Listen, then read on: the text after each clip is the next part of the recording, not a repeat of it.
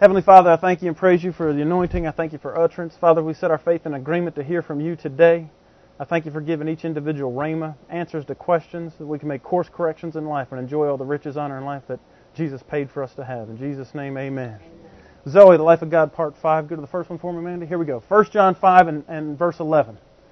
And this is the record that God hath given unto us eternal life, perpetual Zoe, and this li- perpetual Zoe, and this life is in His Son. Here's the record. Past tense, God has already given us eternal life. He's already given us perpetual life, and that life is in His Son. So we're not going to get it sometime in the future. We already have it. It's already given to you. Now let me ask you this. This came up this week when I was talking to somebody. They said something about, you know, uh, your money isn't your money. It's all God's money anyway, and you're just taking care of it. And I got to take issue with that because if somebody gives you a gift, whose is it? It's yours. This says that eternal life was given to you, so is it God's or is it yours? Mine. It's your life. Do you see that? If He gave you something, He ain't. Once you give somebody something, it belongs to them now. So whether that life produces in your life, who who's that on? If it's your life, the maintenance, the maintenance, of the making this thing produce for you is on who? If I give you a car I mean, and it runs out of gas next week, you ain't coming back to me and saying, why did my car that you gave me run out of gas? And blame me because it ran out of gas. Whose fault is that? You, you got to go fill it up. Y- y'all following this? Yeah. Okay, go to the next one. We saw that there's three different Greek words for life. Uh, bios, which is uh, natural life, it's temporary. Is your soul, your mind, will, and emotions. It's immortal. It never dies, but it is not made new. It is what it is. And then we have Zoe, the life of God. It's eternal. It resides in your spirit. It's instantly and constantly made new. Okay, go to the next one. 2 Corinthians 4 and verse 10 says this always bearing about in the body the dying of the Lord Jesus, that the life, the Zoe of Jesus, might be made manifest in our body, shown forth naked for everybody to see. In our body. Everybody can see it in our body. The same life that Jesus had, it might, and then it might not. Do we see that? And the key to it is that in the forefront of knowledge is because Jesus died that I get it. Not anything that I did or I didn't do. That's not what qualifies me to have the Zoe life of God. Do y'all follow that? Now, I keep saying these same things, but we still think that we get, you know, because hell will trick you and tell you you don't deserve that. You know what you did last week. See, if you get caught in that, you won't have the life of Jesus show up in your body. And it's subtle. It'll get you. If he tries it on me, I know he tries it on you. Go to the next one. Then we saw this. In John 1 1, that, uh, that in the beginning was the Word, and the Word was with God, and the Word was God. We saw that Jesus is called the Word, the written Word. Then we saw a bunch of scriptures that showed that the written Word in the Old Testament is the same thing as wisdom. And we saw that wisdom was our decider. Do y'all remember this? And so that wisdom equals the Word, which equals Jesus. And we saw that wisdom is the principal thing. And that wisdom is the filter. The Word should be the filter by which we make our decisions. And we saw that Jesus was called the Prince of Life in the New Testament, Zoe, but he's also called the Prince of Peace, which we sung about this morning, Shalom, in the Old Testament. Go to the next one.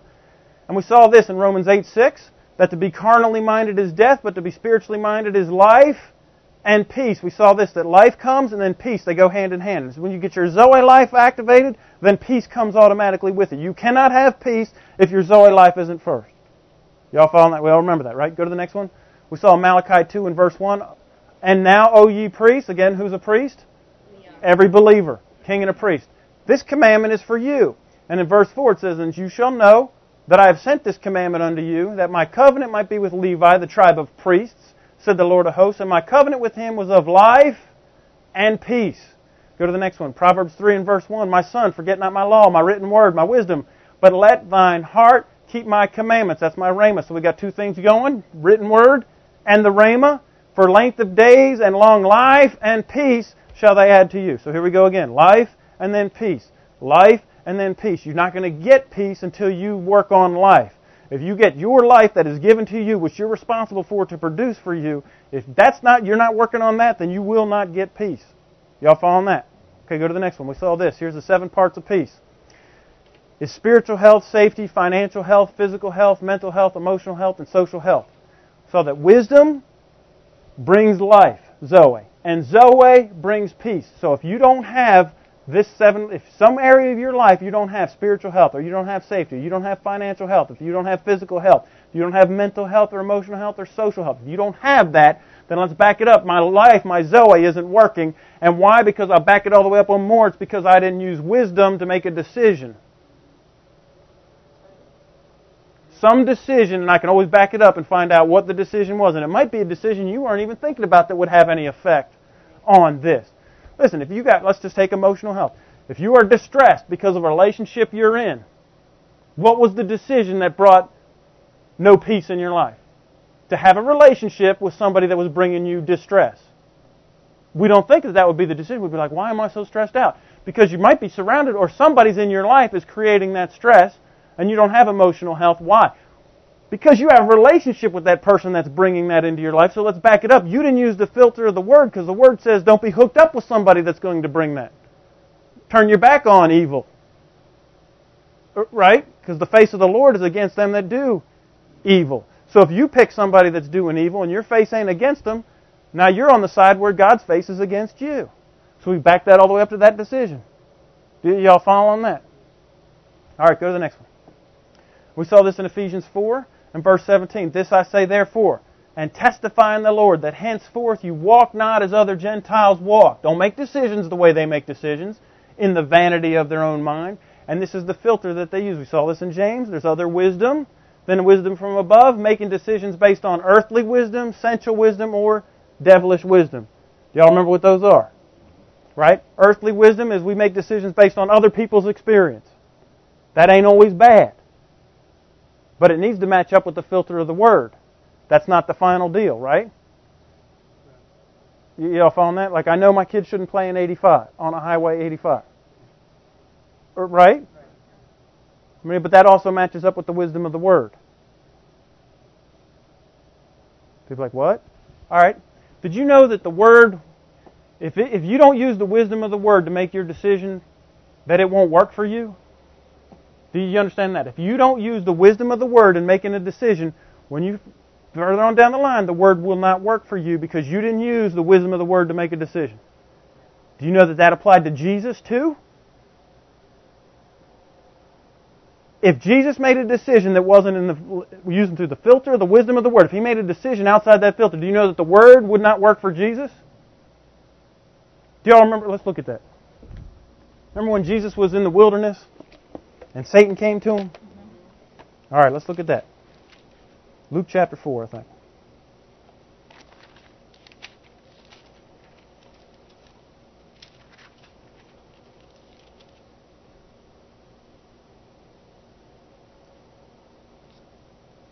Now here we go. In verse, uh, let's go verse chapter, verse nine of chapter four. And Satan brought Jesus to Jerusalem, and he set him up on the pinnacle of the temple. Or he put him out in the middle of I-85. And he said unto him, If you be the Son of God, cast yourself down from here. For it is written, now Satan's going to use the word and twist it to try and get Jesus to make a decision. He'll give his angels charge over thee to keep thee. Go ahead and play an I-85. Don't you have um, supernatural protection? Don't you have a hedge of protection? You're the Son of God. Aren't you the Son of God just like Jesus is? You could play an 85. The angels charge over you. You won't even dash your foot against a stone. Isn't that right? Mm-hmm. He said, and they'll keep you in your hands. They'll, they'll bear you up lest you, at any time. He's quoting the word out of Psalm, Psalm 91. At any time, you wouldn't even dash your foot against a stone. And Jesus answered and said unto him, it's also written, or it is said, You shall not tempt or test the Lord thy God. And it says in another translation, Don't put your Lord thy God to the test. Jesus knew. Here's a covenant promise. He's the Son of God. That if he made a decision to jump off the temple, that angels weren't catching him. Did Jesus know that? Uh huh. Because here he made a decision. Even Looks like he's using the filter of the Word. The Word says everything that Satan told him, doesn't it? So if he had, so if you make a decision that doesn't line up with the Word in totality, right? Because what's the deal? Written Word and Rhema. Written Word and Rhema. Here's the written Word. Was he getting Rhema? Was Jesus getting Rhema? No, he's getting spoken Word from Satan. Wasn't he? How many times does Satan bring you the written word and speak it to you and you think because it lines up with the word that you think that you're doing Rhema and boop, and then it don't work and you do dash your foot against a stone and you go, well, I don't know why that didn't work. The Word don't work unless it line, unless God's telling you to do it. Because even for Jesus, He knew that that Word would not work for Him if He had made a decision that was outside wisdom from above. He was getting devilish wisdom, wasn't He? It was from Satan. So it had to be devilish wisdom. Alright. Ephesians 4 and verse 17, or verse 18. If you make decisions based on anything other than wisdom from above, you'll have the understanding darkened, and you'll be alienated from the life, the Zoe of God. Alienated, separated from. It's no longer part of your deal. Do you still have it? Uh huh. I mean, you could have a car and still be alienated from it. Do you have a car and be separated from it? Still your car? Where is it? It's in storage somewhere or wherever. You don't want don't you want the life to be right here in your body? It's still yours, but you don't want to be separated from it. Did it say you'd be separated from God? No. He said you'd be separated from the life of God. And that life is what produces peace, spiritual health, and safety, and financial health, and physical health, emotional health, mental health, and social health, good relationships. You following this? See, because it ain't just fall on you. Satan tried to, I mean, he's using the word with Jesus. Psalm 91. Quoting supernatural protection, hedge of protection, Psalm 91. And it wouldn't even have worked for Jesus. So I know that if there's a, a time and a situation where Jesus doesn't have, won't have the word working for him, then there's a time where we would do it. And Jesus did not cross that line and step out over where the word wouldn't work for him. Why? Because he made a decision based on wisdom from above. Y'all following that? Okay, go to the next one. 2 Corinthians 4 and verse 11. For we which live, we which do operate in this Zoe, we which live are always delivered up unto death for Jesus' sake or because of Jesus. That the life of Jesus might be made manifest in our mortal flesh. Says it again. So what you've got to know is that if you decide to walk in life, not how other Gentiles walk, if you decide to make your decisions based on purely the wisdom from above, that there's a big target on your back. And here's why. Because if you're making decisions based on earthly wisdom or sensual wisdom or devilish wisdom, you ain't a threat to hell. They don't care. You're not going to be in riches, honor, and life. You do whatever you want. You're ineffective. You're an absolute waste of time. He's not going to, I mean, you can't be brought into hell, so you're not going to be in the kingdom of darkness, but you're going to live there. You, you guys with me on that? If you don't make your decisions based on wisdom from above, you don't have a target on your back. In a lot of ways, it's easier. It is. And most Christians, they want to be under the radar. They don't want to have a target on their back, but you'll never get riches, honor, and life. As long as you ain't on track to get riches, honor, and life, hell doesn't care what you do. So beware, if you decide to do this, you're going to have a target on your back. But you do win. Amen. And you get the life of Jesus made manifest in your mortal flesh. And, and if Jesus doesn't have this problem, then I don't have this problem. Go to the next one. 2 Corinthians 5 and verse 4. For we that are in this tabernacle, this body, this temporary shelter, do groan, being burdened. Not that we be unclothed, not that we die, not that we get rid of our flesh, but that we be clothed upon, that our mortality, our flesh, might be swallowed up by the Zoe life of God. That's what we, isn't that the groaning? I want my Zoe to swallow up my mortality. Go I like it. How do we get there? Go to the next one. Now, we spent a lot of time last week with the rich young ruler, and it was the beginning of this rubber meets the road thing. Really, what it was, the thing that he lacked was that he didn't choose to put Jesus on the front burner. You all remember that? He didn't choose to put everything else behind. We remember all those scriptures that we read. Hate your father and your mother. Let the dead bury the dead. He that puts his hand to the plow and looks back ain't worthy of the kingdom. Remember all that? Okay. Now I know that God's already given us eternal life. It's already it's the gift. He's already given it to us. Now look on the other side in 1 Timothy 6:12 tells us the other side of it. Fight the good faith and lay hold of or seize on eternal life. So God's given it to us. So he did his job. He gave us the gift. You know it's, uh, once I give something to you, I'm done with the giving. Now it's all on the receiving end, isn't it? It's on the taking. So here's our, here's our job, is to fight the good fight of faith and seize onto eternal life. Seize it. Now I want to give you a mental picture in your head. I got 20 bucks in my pocket right here. which is a rarity for me to carry cash in church. $20. Okay, now I'm going to put this in my hand. Any of you want to come up and seize it from me? Because I'm going to seize on it like it's my eternal life. Anybody that you can get it from me, you can have it. Any takers? Nobody wants to come get it? Oh, go get it, Mike. Now listen. Now let me throw this in. And now look. Colin would be the one that I'm afraid to come get it, to be honest with you. And I'll tell you why. Colin's in his prime. He's a well trained high school athlete. He's been doing two a days for high school football. He's been lifting, and I'm 23 years older than he is. So he'd be the one that I'd be scared of if he was going to come get it. I mean, it would be a mismatch, wouldn't it? He's stronger than me, he's faster than me, and he's younger than me. So he's the one that could probably get this.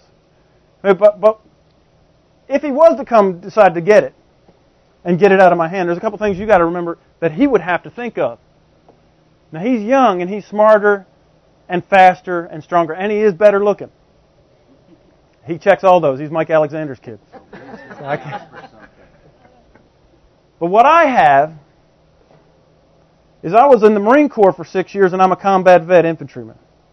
Seen combat twice. I was seven years a street cop. Now, I'm not a black belt, but what I do have is some skills, some knowledge, and I've got experience in somebody trying to kill me. Colin, you don't have that experience, do you? You have. I mean, I mean, listen. I'm not wrestling. There, it's like you're trying to kill each other, but that's in rules. There's rules there, isn't there? So what I have is confidence that there is no way that he's going to get this from me if he decided to come and get it. Because I got knowledge, skills, and abilities that he doesn't even know about. I got confidence that I can take any. I've never lost a fight. I mean, you know, if I did, I wouldn't be here today. I'd be dead because those folks are trying to kill me. Y'all following this? Now this is to fight the good fight of faith and seize, lay hold on eternal life. You ain't getting it from me. And it, see, this is what we do. We don't. We don't. We just be like, there you go, hell. Satan come, boo. Oh, we take it. You, you understand? Mm-hmm. Now the only difference between Colin and getting this is who wants it more. That's really what it comes down to. Because on any given day, it really doesn't matter all those things that we talked about that he's stronger, faster, younger. And really, my confidence and my skills, it doesn't really matter about except when it comes down to who wants it more. Because if I don't really feel like getting hurt, here you go, take the $20. But if it's something so valuable to me that there is no way you're peeling this from me, even if I get hurt, you ain't getting it. That's a good fight. Con, here, come get this 20 bucks. Because I got to use you anyway, even though you didn't come get it. Well, because I love you, that's why and I got to talk about you.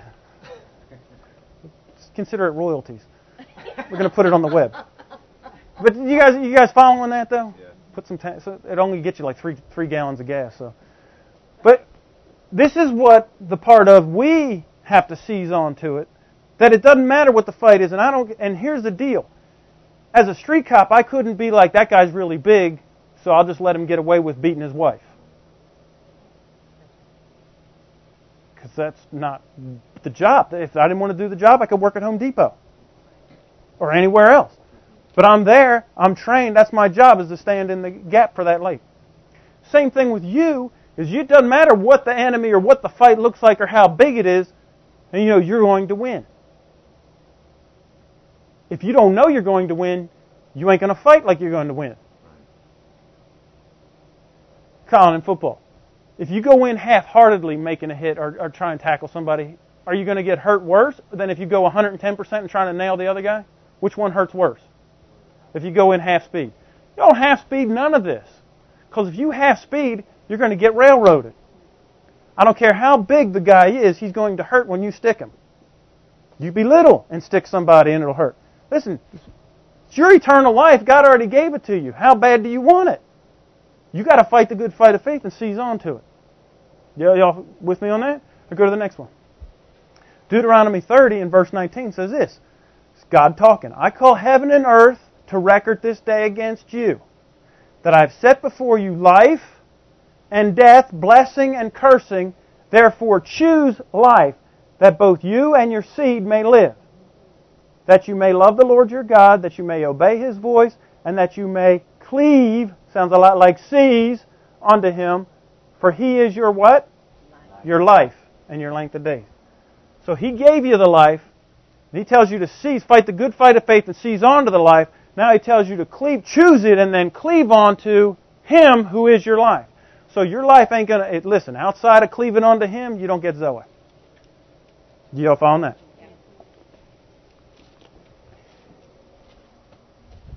if you don't make an active choice for life, because he said choose life, you'll automatically default and get cursing and death. Y'all found that?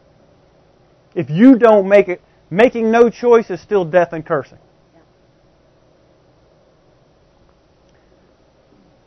Now, this brings up a couple of questions for me that I know I have life, and, and yeah, God, I'm I, you know I'm seizing onto it. I fight the good fight of faith. I'm in faith. I choose life. I, I did. So what's the deal? Go to the next one.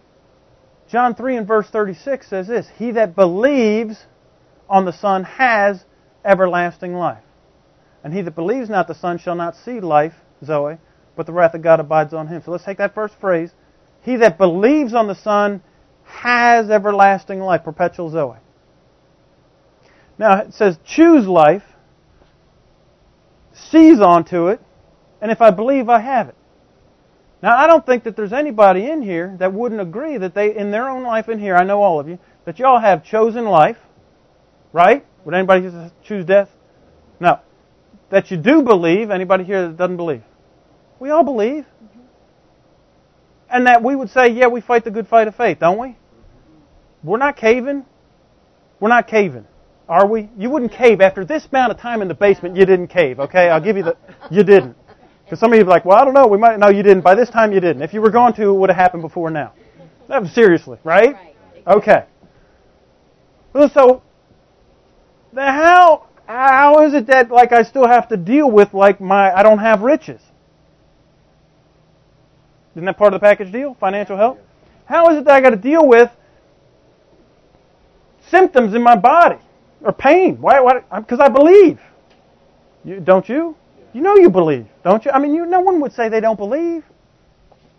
No one would say they didn't choose life. I mean, what idiot would choose death? I mean, even suicidal people, they call 911 first because they want somebody to help them choose life. it's true. Otherwise, they would have just done it. They wouldn't ask for help. Do you not ask these same questions?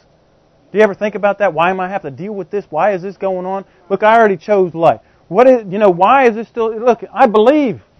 Here it is. It says it right here. Believe that you have it. and he gave it to me, and I know that I received it, and I, but I'm still dealing with junk. So, I mean, I've been meditating on these lines for a long time. I don't mean just like recently. I mean like since I was like 25 years old. When I first started hearing about the, you know, health and prosperity belong to me, that it's part of the package deal that Jesus took stripes on his back and you've already been healed. And yet, nobody could seem to like break it down for and, and really hone into them. But so that's what we've done here at the clock. Is uh, every week we try to attempt a why isn't it working for us? Where are we misfiring? What are we doing? See, at this point, we really shouldn't be misfiring, should we? We shouldn't at this point. And so I'm like, you know what, God? At this point, why are we still misfiring? So uh, we started hit on this a little bit in healing school a couple weeks ago, uh, and so I really just started to press in on, you know, God talked to me about this because this is this is a big problem in the body of Christ, not just here, but I mean, there's people that they have got healed before in the past, and, and then, you know, the, and I guess the world says, well, they were in remission, so that's why it came back. But those folks know that they were healed. And then they're queued up here with something else, and then it's like, well, I already been healed in the past. Well, why am why am I not getting healed now? Or why, you know, you had victories in the past where, you know, you scored the big business deal and you got the big bonus and the big commission. And why now I'm not? You ever been? I mean, I've wondered that, like, because I had good years at Capitol Police. Now, not. Did you? Right? I mean, have you ever wondered these things? I'm just being honest. You can't be honest in church, then what's the point? Because we're all afraid, no, let's not confess that. Look, denying's lying, so let's just throw it out on the table and let's figure out how do we fix this. Because really, if it's that hard, let's just check out and go to heaven. It just shouldn't be this hard, okay? I mean, really, should it? I know. So let's go here to Titus 3.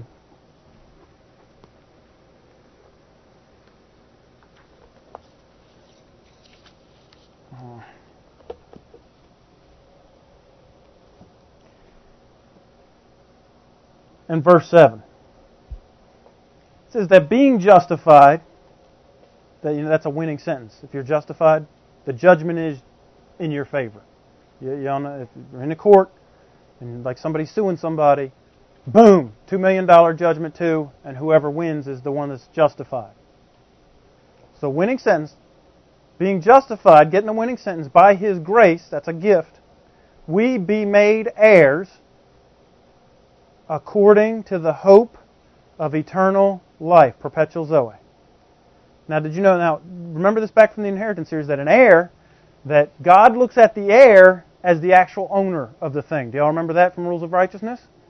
Okay, so this is what we're the actual owner of all of that He packaged for us, which is basically we boil it down to riches, honor, and life. It's the, all the wealth in the earth, all the Zoe life of God, everything that Zoe life produces. Look, you're heirs, and you be made heirs, but here's how you get it. It says by according to or by means of the hope, the confidence of eternal life.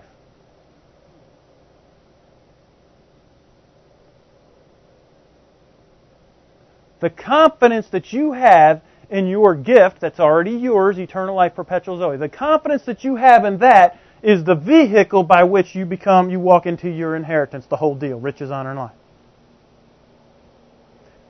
Now look, the level of confidence you have will directly coincide with the level of peace that you have.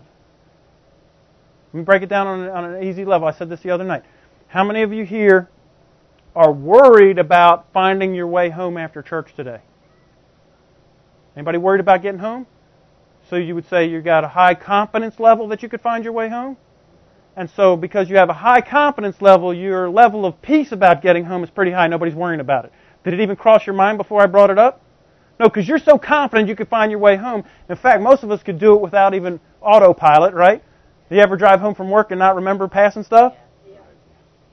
That's how confident you are and how at peace you are because your confidence level is so high. How many know if you're trying to you know watch the turn by turn directions and know oh, did I miss my turn? I mean, you ever move to a new place and it take you a couple weeks to get your confidence up and, and so you don't miss that one turn in the dark? See, so your level of confidence is the same level that'll bring your level of peace. And peace is all that seven part financial health, safety. Y'all following this? Here's the vehicle by which we get our eternal life, our perpetual Zoe to produce for us is our confidence. Now, hold your finger right there. We'll be back. Uh, we're running late. Proverbs chapter 13.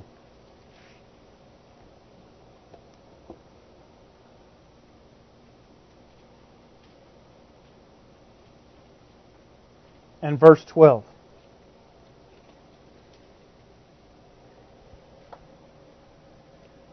Hope deferred, confidence deferred makes the heart sick, but when the desire comes, it is a tree of life. This is what this is what we do, and I'm included.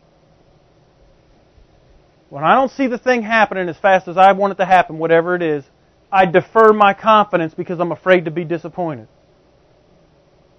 So I push my confidence off and go, I know the end result, or someday I'll walk into riches, or I know that someday I'll be healed and healthy, Someday I won't have to deal with. Do you see that?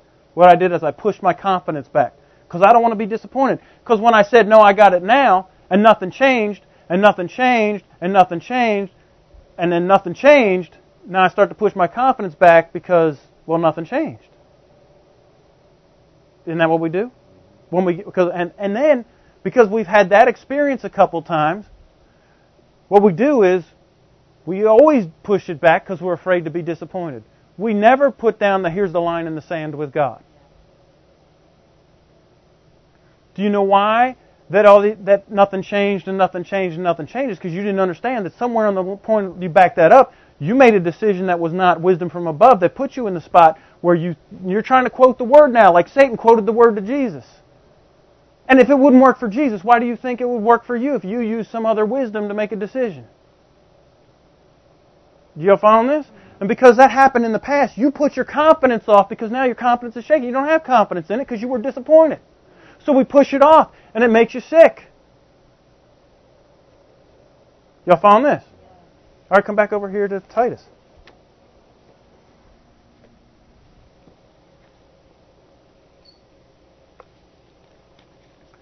Now, I had to say all that because the important part is coming up. And that in itself is huge. But it, and that's the foundation because that's not even the woo giddy up. That's the yup. So look what he says in verse 8. That thing that I just told you about confidence in your eternal life producing for you, he said, This is a faithful saying.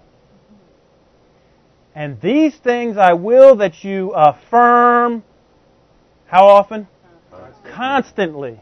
You affirm constantly. Because I'm going to tell you, if you don't, your confidence will slip.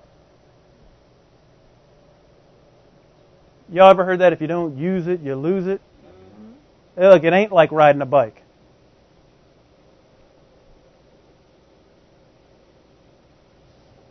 Think about that. Oh, it's just like riding a bike. You never forget how.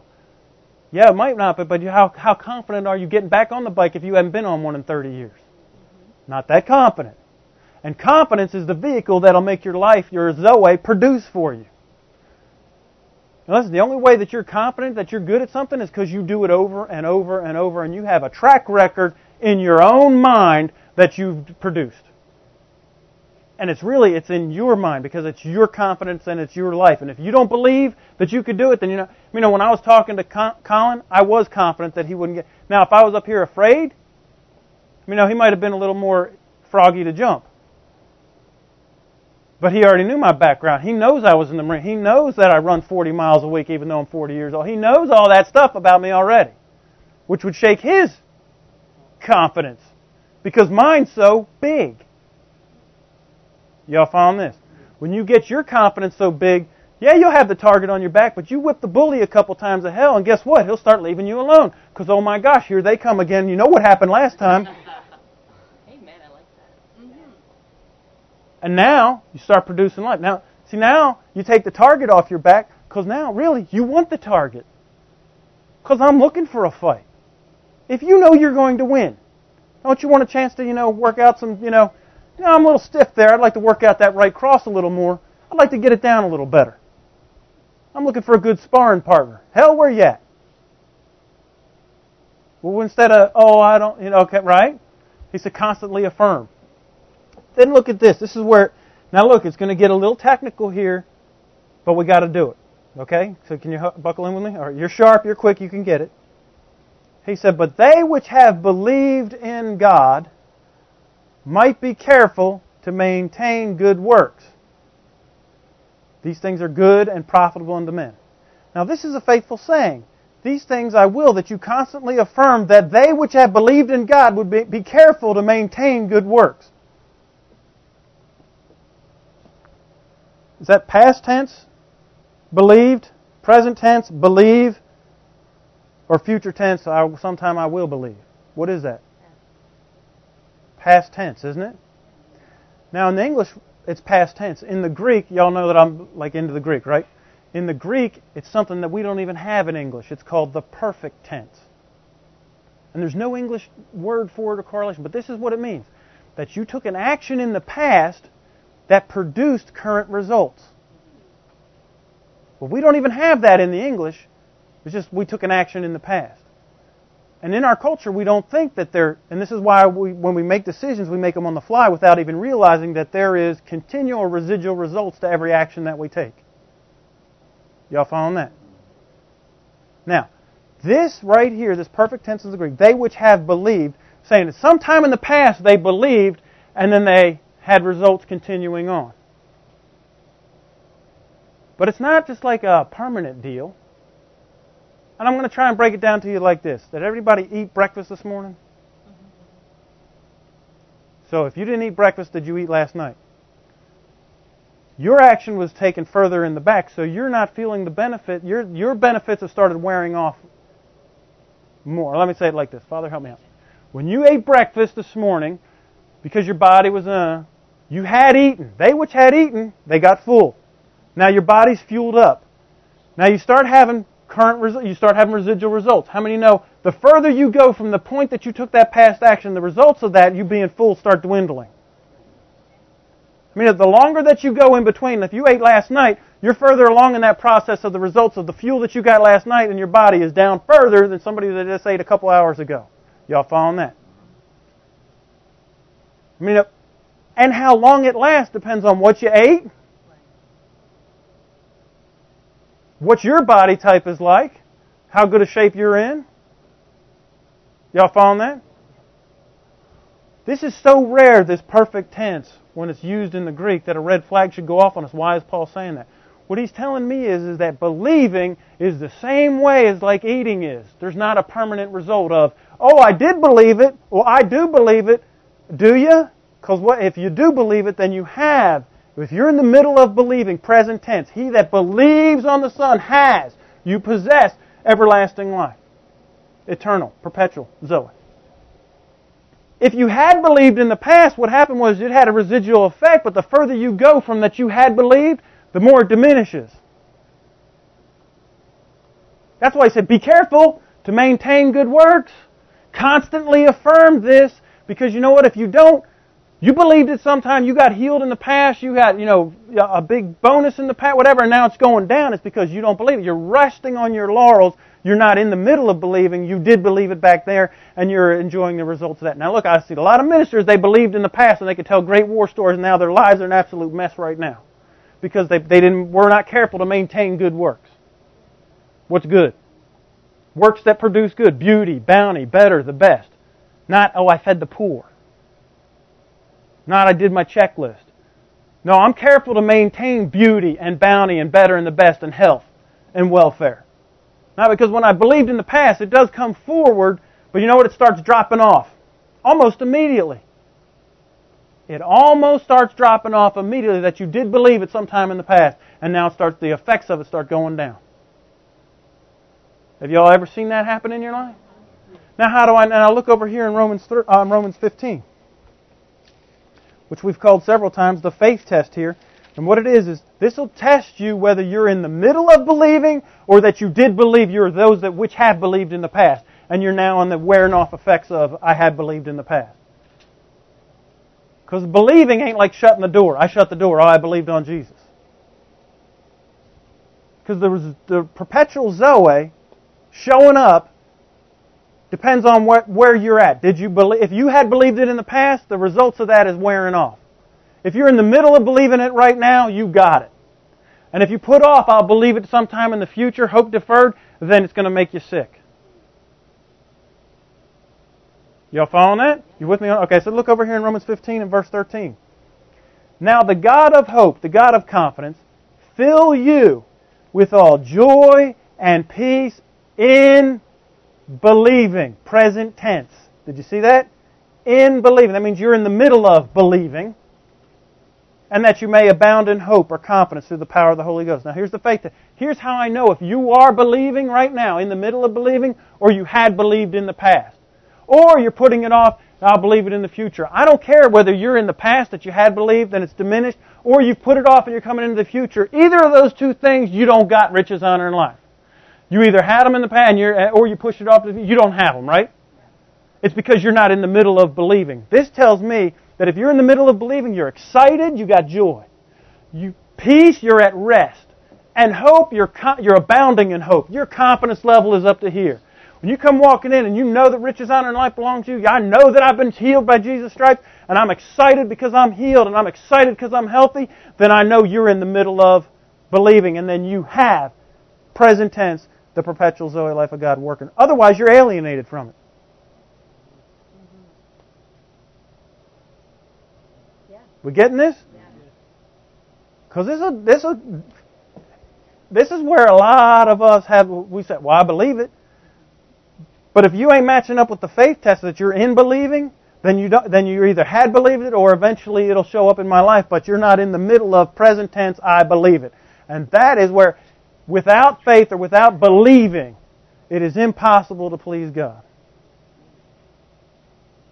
You ain't pleasing Him if you believed in the past and it's dwindling down like breakfast or dinner last night. You have done nothing to keep it, maintained it. And you ain't pleasing Him if you push it off in the future someday.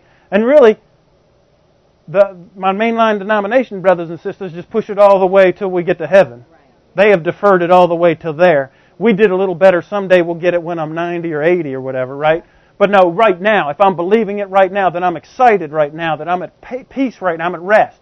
I ain't worried about it. That, oh, I, that means I'm not in fear. How's it going to work out? Don't matter how it's going to work out, it is going to work out. I don't care how.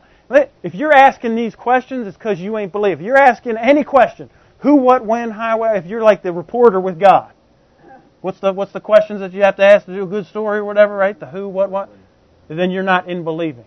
Because if you're believing, you're confident that it don't matter who, what, when, where, why, how. It is. Constantly affirm that to yourself if you want your Zoe life of God to produce for you. Constantly. Does that mean like 10 minutes from now? Does that mean two hours from now? And nothing in between? No, constantly means every second I remind myself. I remind myself. I remind myself and keep God in the forefront of my knowledge. We didn't like to retain God in our knowledge. Therefore, remember that from conscience? Always bearing about the dying of the Lord Jesus. Constantly. That means every decision I make gets run through that wisdom. Constantly. We don't let that down for a second. Because when you do, you end up making a decision with some other kind of wisdom, and then you'll find yourself in a spot going, How come the word ain't working? And when you say, How come the word ain't working? You had believed, or you are in the future, I'll believe it sometime, but right now, you ain't believing. And we don't even have that concept in English. We just thought that once we believed, we believed. Didn't you? I did. And then I started looking, I'm like, you know what? It's just absolute truth. We could believe it right now and then be in fear the next minute and not believe it.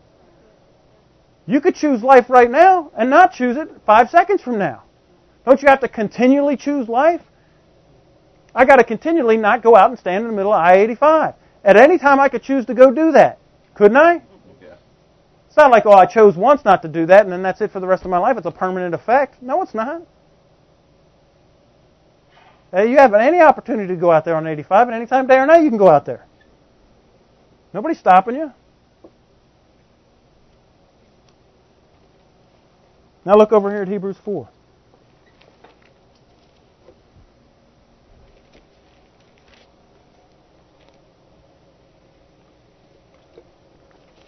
Hebrews 4 and verse 3. For we which have believed do enter into rest. And he says a whole bunch of stuff and go right over to verse 11.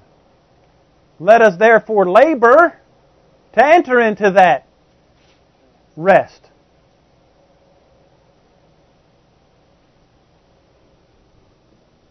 Which tells me that you could enter into that rest and jump right back out of that rest that it takes work for you to stay in the rest. You could be at rest this minute and get a phone call, and five minutes later you're not in the rest. You ever been there?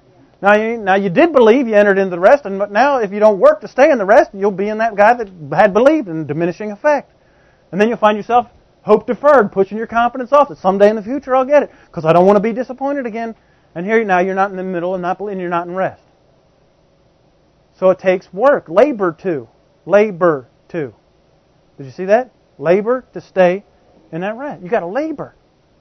I don't like that. I don't like to constantly affirm. I don't want to have to seize hold, and fight the good fight of faith, and keep choosing and keep believing. I thought this was easy. It is easy. Stay in the middle of believing, and it all start falling on you like a ton of bricks. But we don't stay there but for about five seconds. We're antsy. Anything to do but stay here in the middle of that. Oh, it's so good, Andrew. I'm so glad you preached that today. Now look over here in James, chapter 2. Now, did you guys know that the word believe and faith is the exact same Greek word? It's not two different words, it's the word.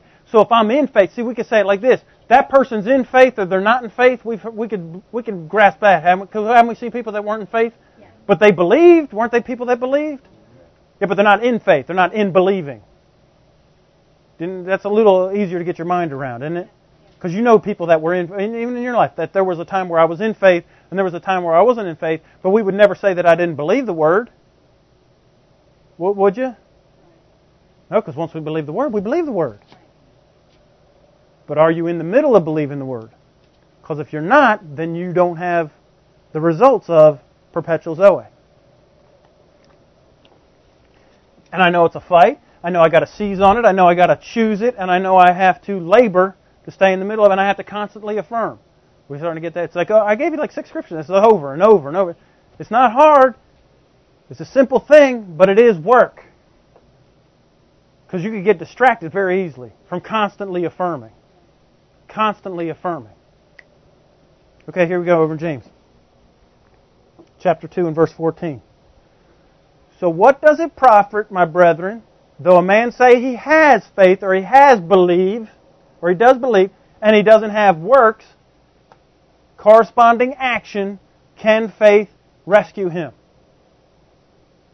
Can it? No. See, you know what? You could tell me you believe the word all you want, but until you have corresponding action to go with it, you could tell me you believe all you want. It's not going to do one thing for you. It's not going to profit you. It's not going to rescue you. So you could say you believe all you want, but if you don't have some kind of action to back up that you believe, what do you got? Zip, nada, nothing, zilch. Just reading the Bible.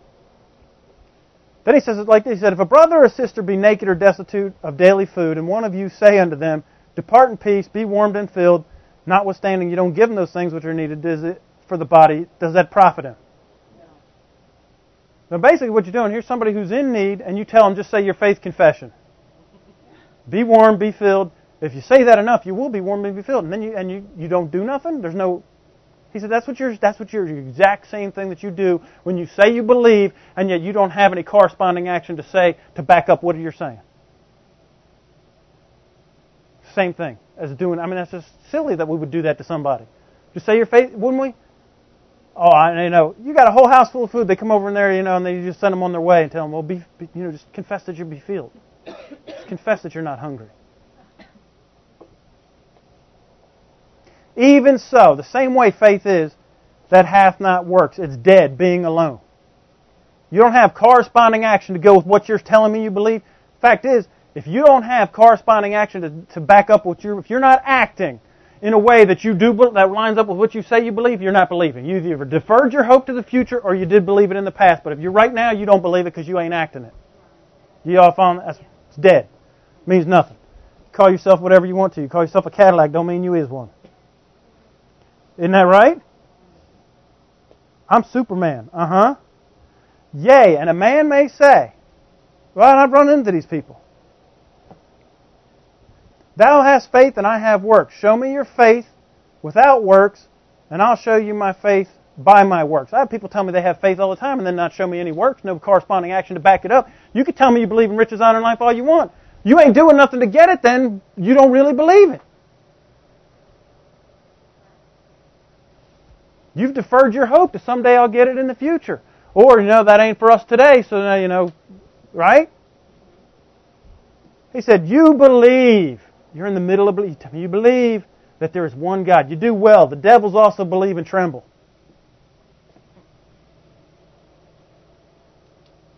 Hey, the demons have faith, but they don't have perpetual Zoe. It, this is easy. The believing part, yeah, you got to get that down, but you got to act on it. If you you got no corresponding action, Zoe ain't going to show up. You're in the you know what?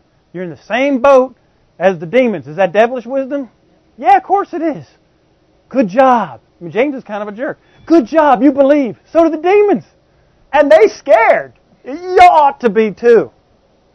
Is that what he's saying? This is the brother of Jesus. He might know something. He said, But will you know, O vain man, you ineffective person, that faith without works is dead? If you got you say you got faith, but you have no corresponding action to back it up, it's dead.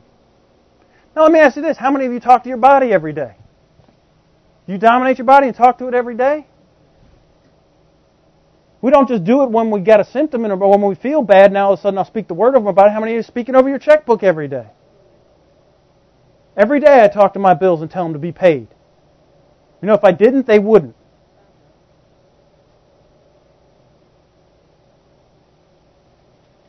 So I believe it. I'm talking to, I'm dominating my flesh. I'm dominating everything.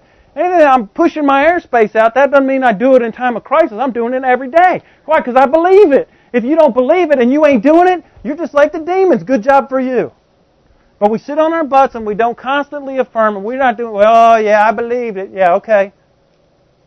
If you did believe it, you'd be excited, you'd be at rest, and you'd be filled with confidence and you'd have it.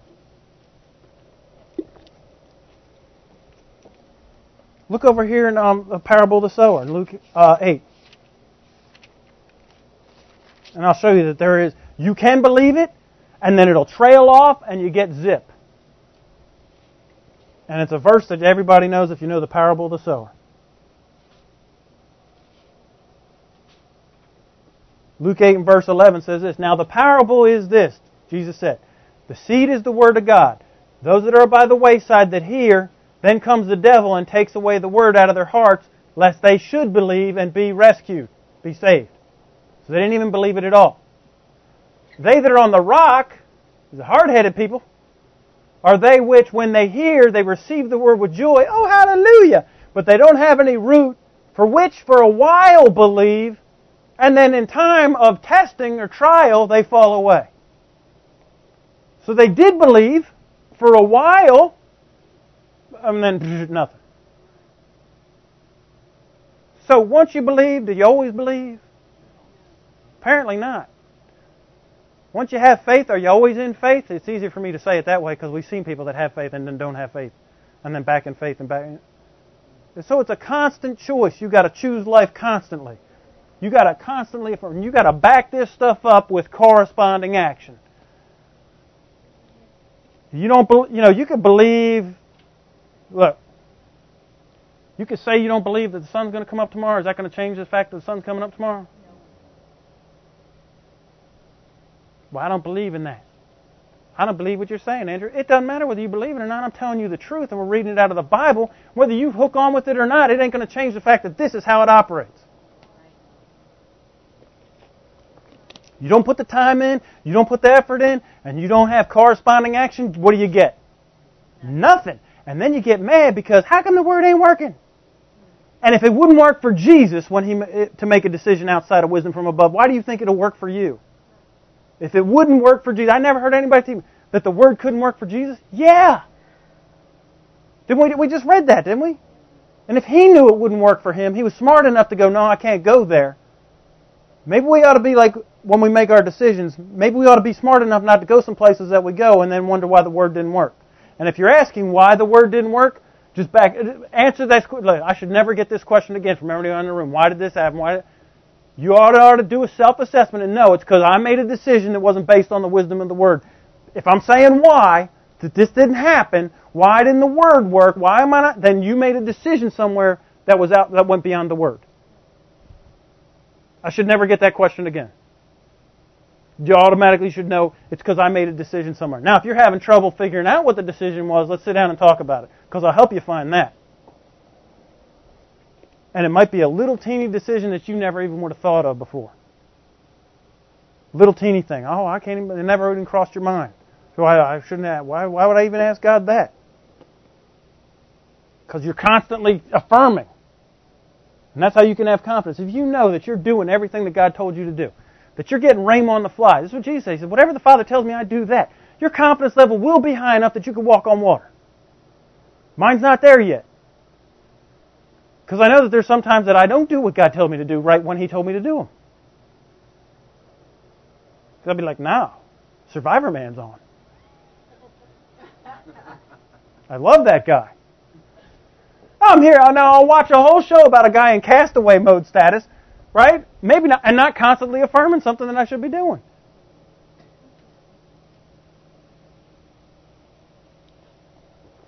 Just an example. And it will rob you of your confidence. So it says over in 1 John, he said, if your heart condemns you, it robs you of your confidence. When you feel guilty about something, it robs you of your confidence. And you know that ain't from God. Because God, he, he, right? So don't do stuff that'll rob you of your confidence. Because your confidence is how you're going to get your Zoe life to work for you, produce results. Why, it ain't about a checklist. And that's why you could do stuff if your heart don't condemn you about it. And still be confident. That's why you could do stuff let on that cuss and drink and smoke and chew and going out with those two list. You could. If your conscience don't and God ain't dealing with you about it.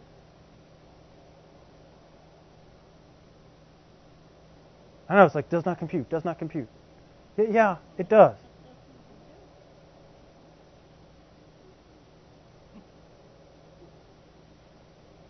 That's another one of those things that hell get you off in that religious thing, and you'll be using devilish wisdom and thinking that, oh yeah, and then how come the word didn't work?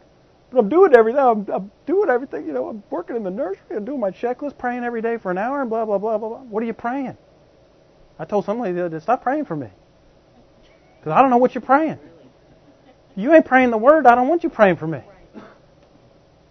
No offense. I mean that in the most nicest possible way. I appreciate that you, but but don't.